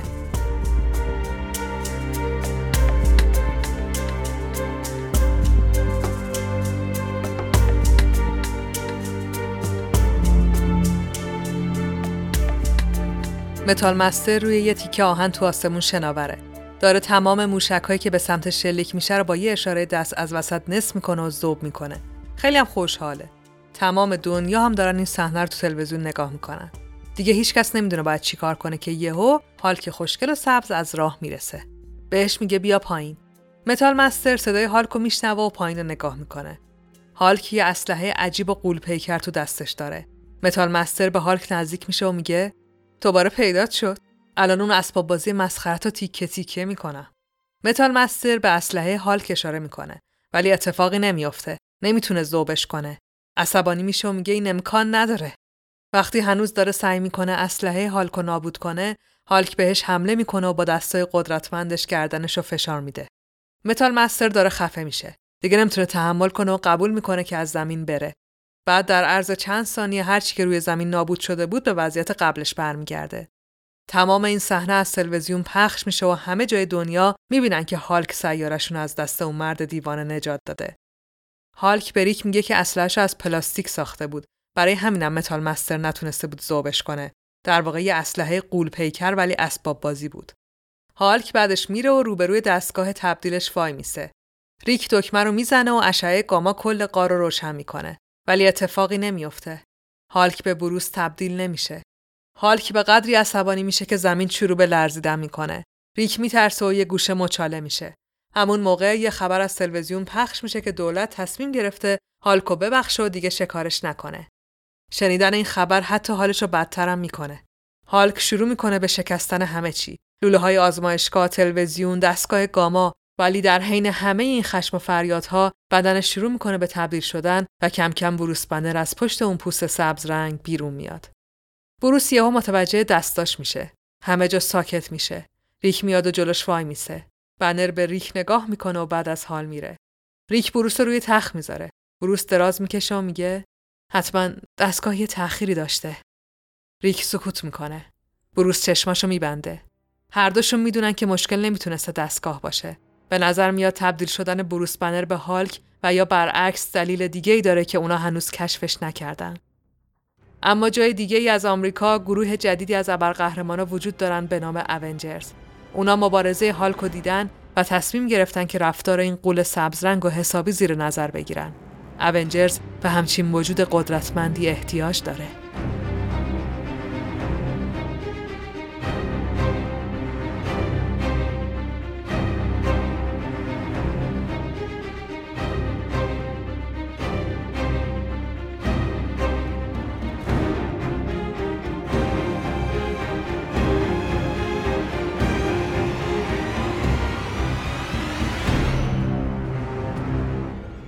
اولین حضور هالک باور نکردنی تو صنعت کمیک همینجا تموم میشه. گفتم دیگه، استن لی و جک کربی که البته جک وسطش جای خودش رو داد به استیو دیتکو، یه سری شیش جلدی وارد بازار کردن و بعدم کنسل شد. اما داستان هالک تو سریای دیگه ادامه پیدا کرد. هالک شد مهمون ویژه داستانای دیگه، رفت تو کمیکای چهار شگفتانگیز و اسپایدرمن و اونجرز. اما جذاب‌ترین حضورش تو سری بود که سال هزار و نهصد و شصت و چهار شروع شد. توی شماره پنجاه و هشتش هم بود که برای اولین بار به طور واضح معلوم شد که تبدیل شدن بروس بنر به هالک به فشار خون، عصبانیت و تغییرات شدید احساسیش برمیگرده. یعنی تا اون موقع خیلی روشن نبود چه خبره. تو داستانم شنیدین دیگه، اولش اینجوری بود که بروس شبا تبدیل به هالک میشد. بعد بروس یه دستگاه ساخت که خودش کنترل اوضاع رو به عهده بگیره، ولی بعد اونم نشد. دقیقاً آخرش یه کوچولو اشاره میشه به این عصبانیتی که تو شماره پنجاه و هشت که سال هزار و نهصد و شصت و چهار منتشر میشه. دیگه معلوم میشه که هالک حاصل خشم نهفته و شخصیت پنهان بروس بنره. این خودش خیلی چاشنی جذابی به شخصیت پردازی بنر و هالک اضافه میکنه. اصلا از همین جا شد که بنای داستان کودکی بروس رو پایه‌ریزی کردن و اون پدر آزارگر و ترسناک از توش درآوردن. هالک دوباره تونست سری داستانی مخصوص خودش رو داشته باشه، اما تغییراتش همچنان ادامه داشت. ریک را هم بیخیال شدن، همین نوجوانی که به خاطر نجات جونش بنر هالک شد. هالک خیلی جاها تبدیل به یه هیولای غیر قابل کنترل میشد، اما وقتایی هم بود که آروم باشه و با کسی کاری نداشته باشه. تو بعضی از کتابا میتونست حرف بزنه، تو بعضیای دیگه چند تا جمله بیشتر بلد نبود. شخصیت خود بروس بنر هم از سال هزار و نهصد و هفتاد لو رفت. یعنی لو رفت که هالک همون بروس بنره و دیگه همه دشمناش تو دنیای مارول میدونستن که دارن با کی میجنگن. گرچه البته هالک هیچ وقت اجازه نمیداد که بروس کشته بشه یا آسیبی بهش برسه، مثل وقتی که در برابر اشعه قرار گرفت. تو بعضی از کمیک‌ها اون حادثه رو تبدیل بروس به هالک نمیدونن. در واقع میگن هالک همیشه وجود داشته و اونجا اجازه نداده که بروس بمیره و مجبور شده خودش رو نشون بده. خلاصه هالک یکی از جالب‌ترین شخصیت‌های مارول. خیلی کارا میشه باهاش کرد. میشه به خاطر انفجار گامایی شدید اون رو وارد زمان‌های دیگه کرد. میشه ابرقهرمان بین کهکشانیش کرد. میشه توی سیاره دیگه گلادیاتورش کرد. همین خصوصیاتش هم باعث شد که دنیای تلویزیون و سینما هم بیان دنبالش. هالک تو کلی انیمیشن نقش داشته که اونا رو میذارم کنار. ولی اولین سریالی که خیلی هم معروف بود و از هالک ساخته شد، سال هزار و نهصد و هفتاد و هشت شروع شد و سال هشتاد و دو هم تموم شد. بازیگر بروس بنر با هالک فرق داشت، چون جلوه‌های ویژه‌ای وجود نداشت دیگه. به خاطر همین برای بازیگر هالک یه بادی بیلدینگ کار آوردن، یه ورزشکار خیلی گنده آوردن به اسم لو فریگنو. صدا پیشه هالک هم بوده تو اونجرز. بعد از دو سه تا فیلم تلویزیونی میرسیم به سال دو هزار و سه و فیلم هالک به کارگردانی انگلی. انگلی تا حالا دو تا اسکار گرفته، یکی به خاطر لایف آف پای، اون یکی هم کوهستان بروکبک. حالا بگذاریم. فیلم هالک با بازی اریک بالا در نقش بروس بنر و هالک اکران شد. ویلن یا همون آدم بده فیلم برایان بنر بود. بازیگرا خوب بودن ولی فیلمنامه و جلوه‌های ویژه نشد اونی که باید بشه. بعد میرسیم به ام سی یو و اینفینیتی ساگا. چیزی که خیلی‌ها نمیدونن، چون خود ام سی یو هم خیلی در موردش حرف نمیزنه و اصلاً اشاره‌ای هم تو هیچ فیلمی بهش نمیشه، اینه که بعد از آیرون من فیلم هالک باور نکردنی بود که اکران شد. یعنی دومین شخصیتی که مارول وارد نقشه بزرگش برای سینما کرد، هالک بود. ولی برخلاف انتظارات، هالک خوب از آب در نیامد و در نهایت نه تنها بیخیال ساخت ادامش شدن، بلکه بازیگرش هم عوض کردن. نقش بروس بنر رو ادوارد نورتون بازی میکرد. هم فیلمنامه، هم شخصیت‌ها، بازیگرها و جلوه‌های ویژه از فیلم دو هزار و سه هالک بهتر بود، ولی خوب نبود. نمیتونم خودم به طور خاص اشاره کنم چرا فیلم خوبی نبود، ولی از نظر شخص من این که دشمنش عین خودش بود ولی یکم گنده‌تر و اینا، به نظر من ناامید کننده بود. به هر حال فیلم فروش خوبی نداشت و ادوارد نورتون هم خیلی نتونست با مارولیا کنار بیاد. برای همینم هالک کنسل شد، ولی حضور کاراکترش تو ام سی یو ادامه پیدا کرد. اونم با یه بازیگر دیگه به اسم مارک رافالو. مارک رافالو شد هالک و دیگه هیچ کس در مورد گذشته‌ش و اینا باهاش حرف نزد.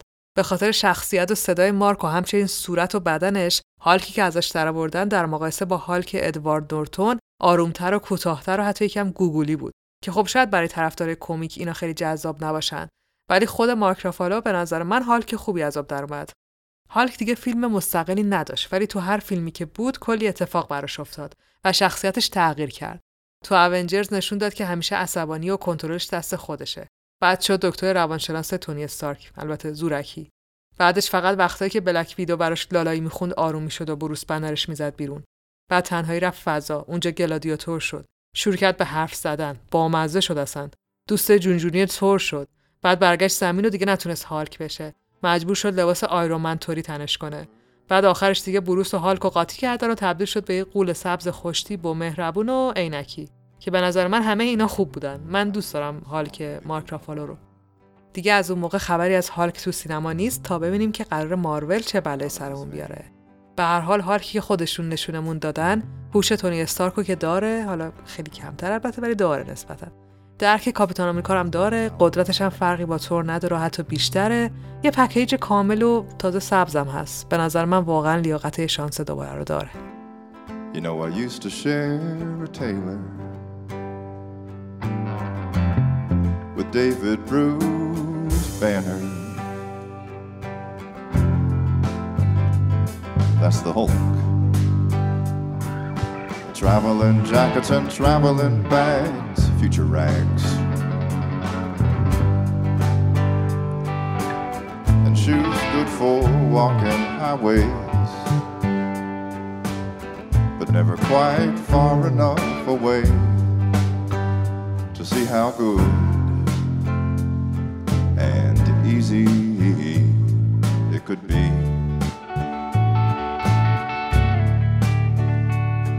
if I just got angry.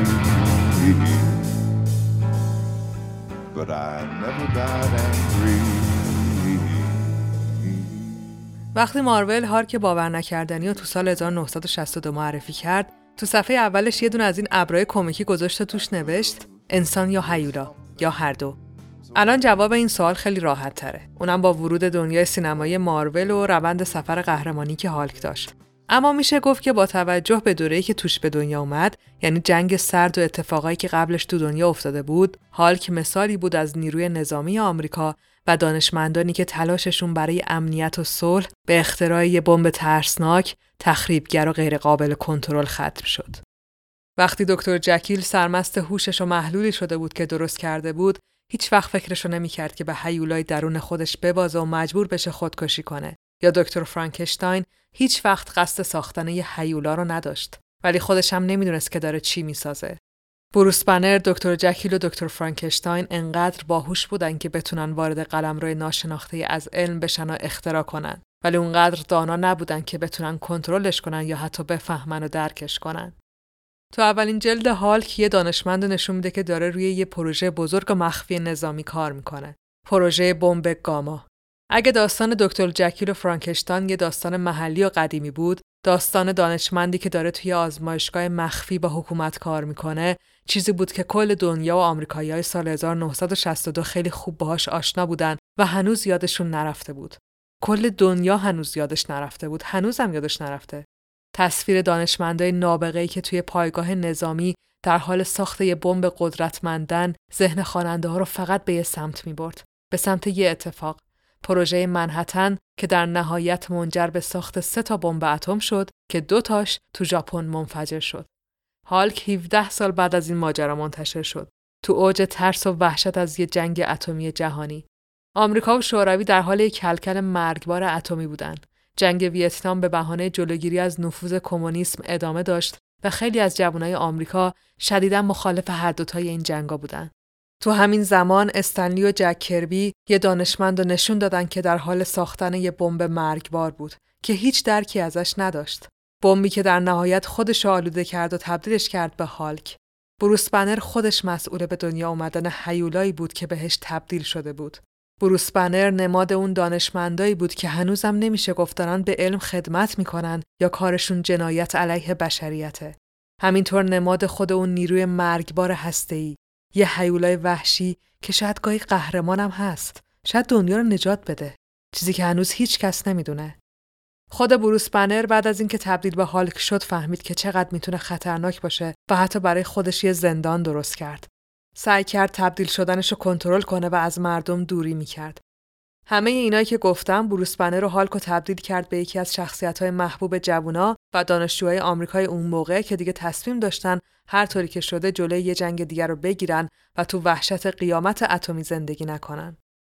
اینکه آیا همه اینا ایده اولیه استن لی و جک کربی بود و من نمیدونم. شاید اونا عمق چیز رو که خلق کرده بودن نمیدونستن و شاید به مرور زمان فهمیدن. شاید شرایط اونا رو به سمت خلق شخصیتی برد که همه ابعادش میتونست نماد چیزی از اون دوران باشه. واقعا نمیدونم، ولی چیزی که قطعیه اینه که اونا میخواستن یه ابرقهرمان خلق کنن، چون کارشون این بود، کار مارول این بود و مخاطبا هم همین ازشون میخواستن. هالک به هر حال یه قهرمان بود و این باید یه جوری ثابت میشد. گرچه شخصیتی که خلق کرده بودن پیچیده‌تر از این حرفا بود، ولی خب اولین اتفاقی که مخاطب مطمئن میکرد که با یه قهرمان طرفه همون اولش افتاد. بروس بنر قربانی سلاحی شد که خودش ساخته بود، ولی به هر حال داشت میرفت که یه نوجوان رو از مرگ نجات بده که تبدیل به هالک شد. شاید برای بروس بنر هم توی لحظه‌هایی مثل نجات یه آدم از تصادف یا غرق شدن تصمیم‌گیری خیلی راحت باشه. اما وقتی موضوع جنگ و علم و وطن و صلح و مفاهیم چندبعدی مثل ایناست، تشخیص راه و تصمیم درست سخت یا حتی غیر ممکن باشه. بروس بنر به هر حال میدونست که داره یه بمب کشتار جمعی میسازه، ولی نمیخواست حتی یه نفرم بمیره و رفت که نجاتش بده. واقعا تناقض جالبیه. تو همون جلد اول یه دانشمند دیگه هم هست به نام گارگویل که اهل شوروی و به خاطر تست یه بمب رادیواکتیوی ظاهر شبیه هیولا شده. جالب اینه که گارگویل مثلا ویلن داستانه، ولی بعد از کشمکش‌های قهرمانی و ضد قهرمانی به کمک بروس بنر دوباره شبیه گذشته خودش میشه و کل پایگاه مخفی شوروی رو منفجر میکنه تا مانع ساخت بمب گاما بشه. یه جورایی اونم یه دانشمند خط فاصله هیولاست که تصمیم میگیره آینده رو تغییر بده. راستش به نظر من گارگویل قهرمان‌تر از هالک به نظر میرسه تو این کتاب و من خیلی جذب داستانش شدم. خیلی جذب این تغییر شدم که توش اتفاق افتاد. کلاً داستان اورجین هالک رو دوست داشتم. یکم قدیمیه، یعنی مثل قدیمای ماروله، ولی تحت تاثیر قرار گرفتم، دوستش داشتم. اما اول اپیزودم گفتم که داستان هالک یه بعد روانشناسی جذابم داره که البته تو این سری اول خیلی بهش پرداخته نشد. یعنی استن لی و جک چندان در موردش حرف نزدن، ولی نویسنده های دیگه اومدن و با استفاده از داستان دکتر جکیل و آقای هاید که منبع الهام استن لی بود، شخصیت و گذشته بروس بنر رو بسط دادن. اول که دکمه هالک شدنش شد عصبانیت، بعد هم تو دهه هشتاد کودکی بروس بنر رو نشونمون دادن و به همون گفتن که هالک همیشه وجود داشته. بعدی از شخصیت بروس بنر بوده که هیچ وقت نتونسته بود خودش رو ابراز کنه و نشون بده و خب خیلی چیزا دیگه. البته تو کتاب استن لی و جک هم رفتاری که ژنرال راس به عنوان یه نظامی گنده دماغ با بروس میکنه خیلی فرقی با رفتار پدرش نداره. آزار فیزیکی نمیده، ولی آزار کلامیش کاملا واضحه. سرش داد میزنه، بهش میگه ارزه نداره، ازش متنفره، حرفای تحقیرآمیز جنسیتی بهش میزنه و اصلاً هم حاضر نیست بپذیره که بروس بنر یا هالک میتونن موجودات به درد بخوری باشن. نویسنده‌های بعدی این رفتار بروس بنر در قبال رئیسش رو بس دادن و بردن تا دبیرستان دانشگاه. یه دانش آموز یا دانشجوی جوون و ساکتی که مرتب تحت خشونت همکلاسیاش بود. بعدم رسیدن به کودکی بروس بنر توی خونه ترسناک و با یه پدر خشن و آزارگرا و روانپریش. بروس بنر تمام اون خشم و سرخوردگی رو تو تبدیل شدن به هالک نشون داد. شاید به نظر استن لی هالک ورژن مدرن شده ی آقای هاید بود، اما به نظر خیلیا بروس بنر و هالک ورژن داستان شده ی تمام آدمای روی زمینن که مورد آزار و خشونت قرار میگیرن. هالک میتونه یه دانش آموز باشه که امروز رفته مدرسه، یا یه کارمند که رفته سر کار، یا یه بچه که هر روز داره با پدر و مادری سر و کله میزنه که حتی نمیدونه مشکلشون چیه. یعنی اصلا نمیدونه مشکل چیه و تنها چیزی هم که بهش تلقین میکنن اینه که تقصیر خودته. این که مشکل تویی. هالک صدای فریاد تک تک اون آدماست که ممکنه یه روزی منفجر بشن و یه جوری اون خشم فروخورده رو خالی کنن. بروس بنر بیشتر از هر کاراکتر دیگه‌ای با بعد ابرقهرمانی خودش در جنگه. شاید مثلا بروس وین مشکل روانی و شخصیتیش اونو تبدیل به بتمن کرده باشه، ولی بتمن بودن انتخاب کرده و ازش متنفر نیست. براش هدف گذاری کرده، کد داره. بیشتر ابرقهرمانا همینن، ولی بروس بنر اینجوری نیست.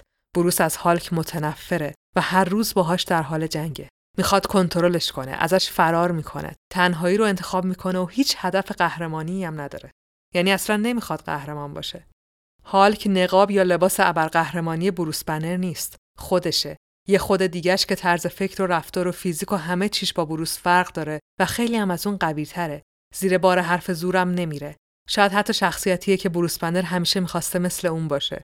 و اگه هالک از اول وجود داشت، شاید مادرش الان زنده بود. ولی در عین حال بروس علاقه‌ای به تبدیل شدن به هالک نداره. وقت زیادی از زندگیش داره صرف این میشه که آروم باشه تا هالک سر کله‌اش پیدا نشه. لپ کلام این که جنگ بروس بنر بدبخت با هالک خیلی متفاوت‌تر از درگیری‌های فلسفی و اخلاقی کاراکترهای دیگه با شخصیت ابرقهرمانیشونه. شاید بروس فین ساعت‌ها فکر کنه و سعی کنه تصمیمی رو بگیره که از نظر بتمن به عنوان یه نماد درست باشه، ولی در نهایت بتمن همون بروس فینه، فقط مسئولیتاش بیشتر شده.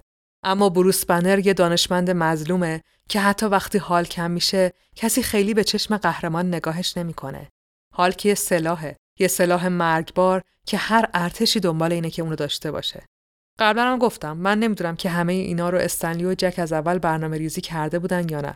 در مورد اسپایدرمن از همون نسخه اول رفتاری که با پیتر پارکر میشد نشون میداد که ما با چه جور ابرقهرمانی طرفیم و استن لی چی میخواد بگه و چه پیامی قراره به بچهای دنیا منتقل بشه.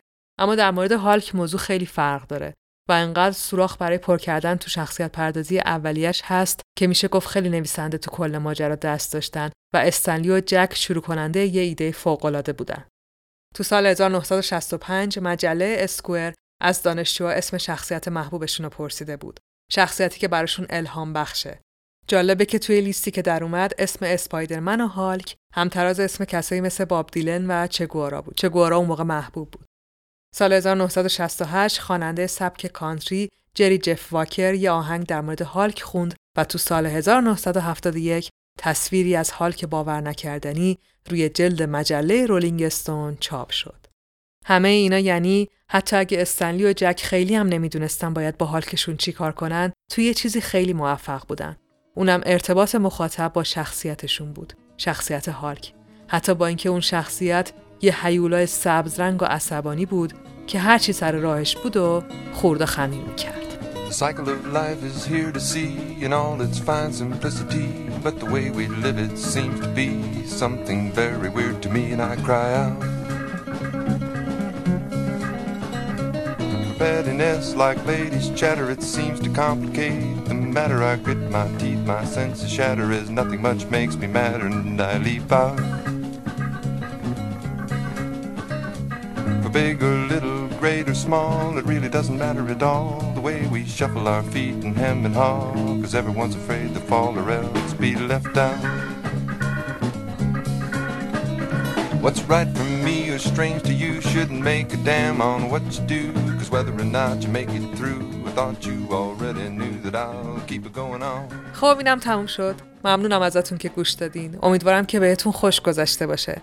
خوشحال میشم برام کامنت بذارین و نظراتونو بگین. تشکر میکنم از اسپانسرای این قسمت که همراه هیرولیک بودن، نشر پرتغال و فروشگاه فانتازیا. شما حتما یه سری به توضیحات اپیزود بزنین که با محصولاتشون آشنا بشین. تا اونجا میرین اگه دوست داشتین میتونین یه سر به لینک حامی باشه هیرولیک هم بزنین و هر چقدر که دلتون خواست حمایت مالی کنین. همه این کارا به هیرولیک انگیزه میده و روح و روانش رو شاد میکنه. دمتون گرم و دلتون شاد.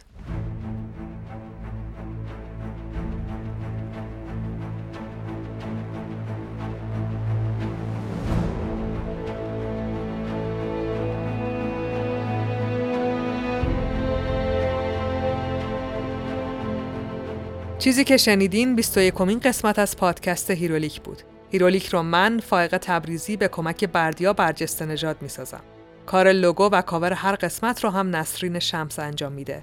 طراحی وبسایت هیرولیک رو هم نیما رحیمی ها انجام داده که همه لینک های مربوط به پادکست اونجا در دسترسه.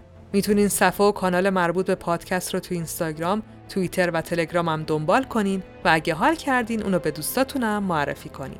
روزگارتون خوش، فعلا خداحافظ.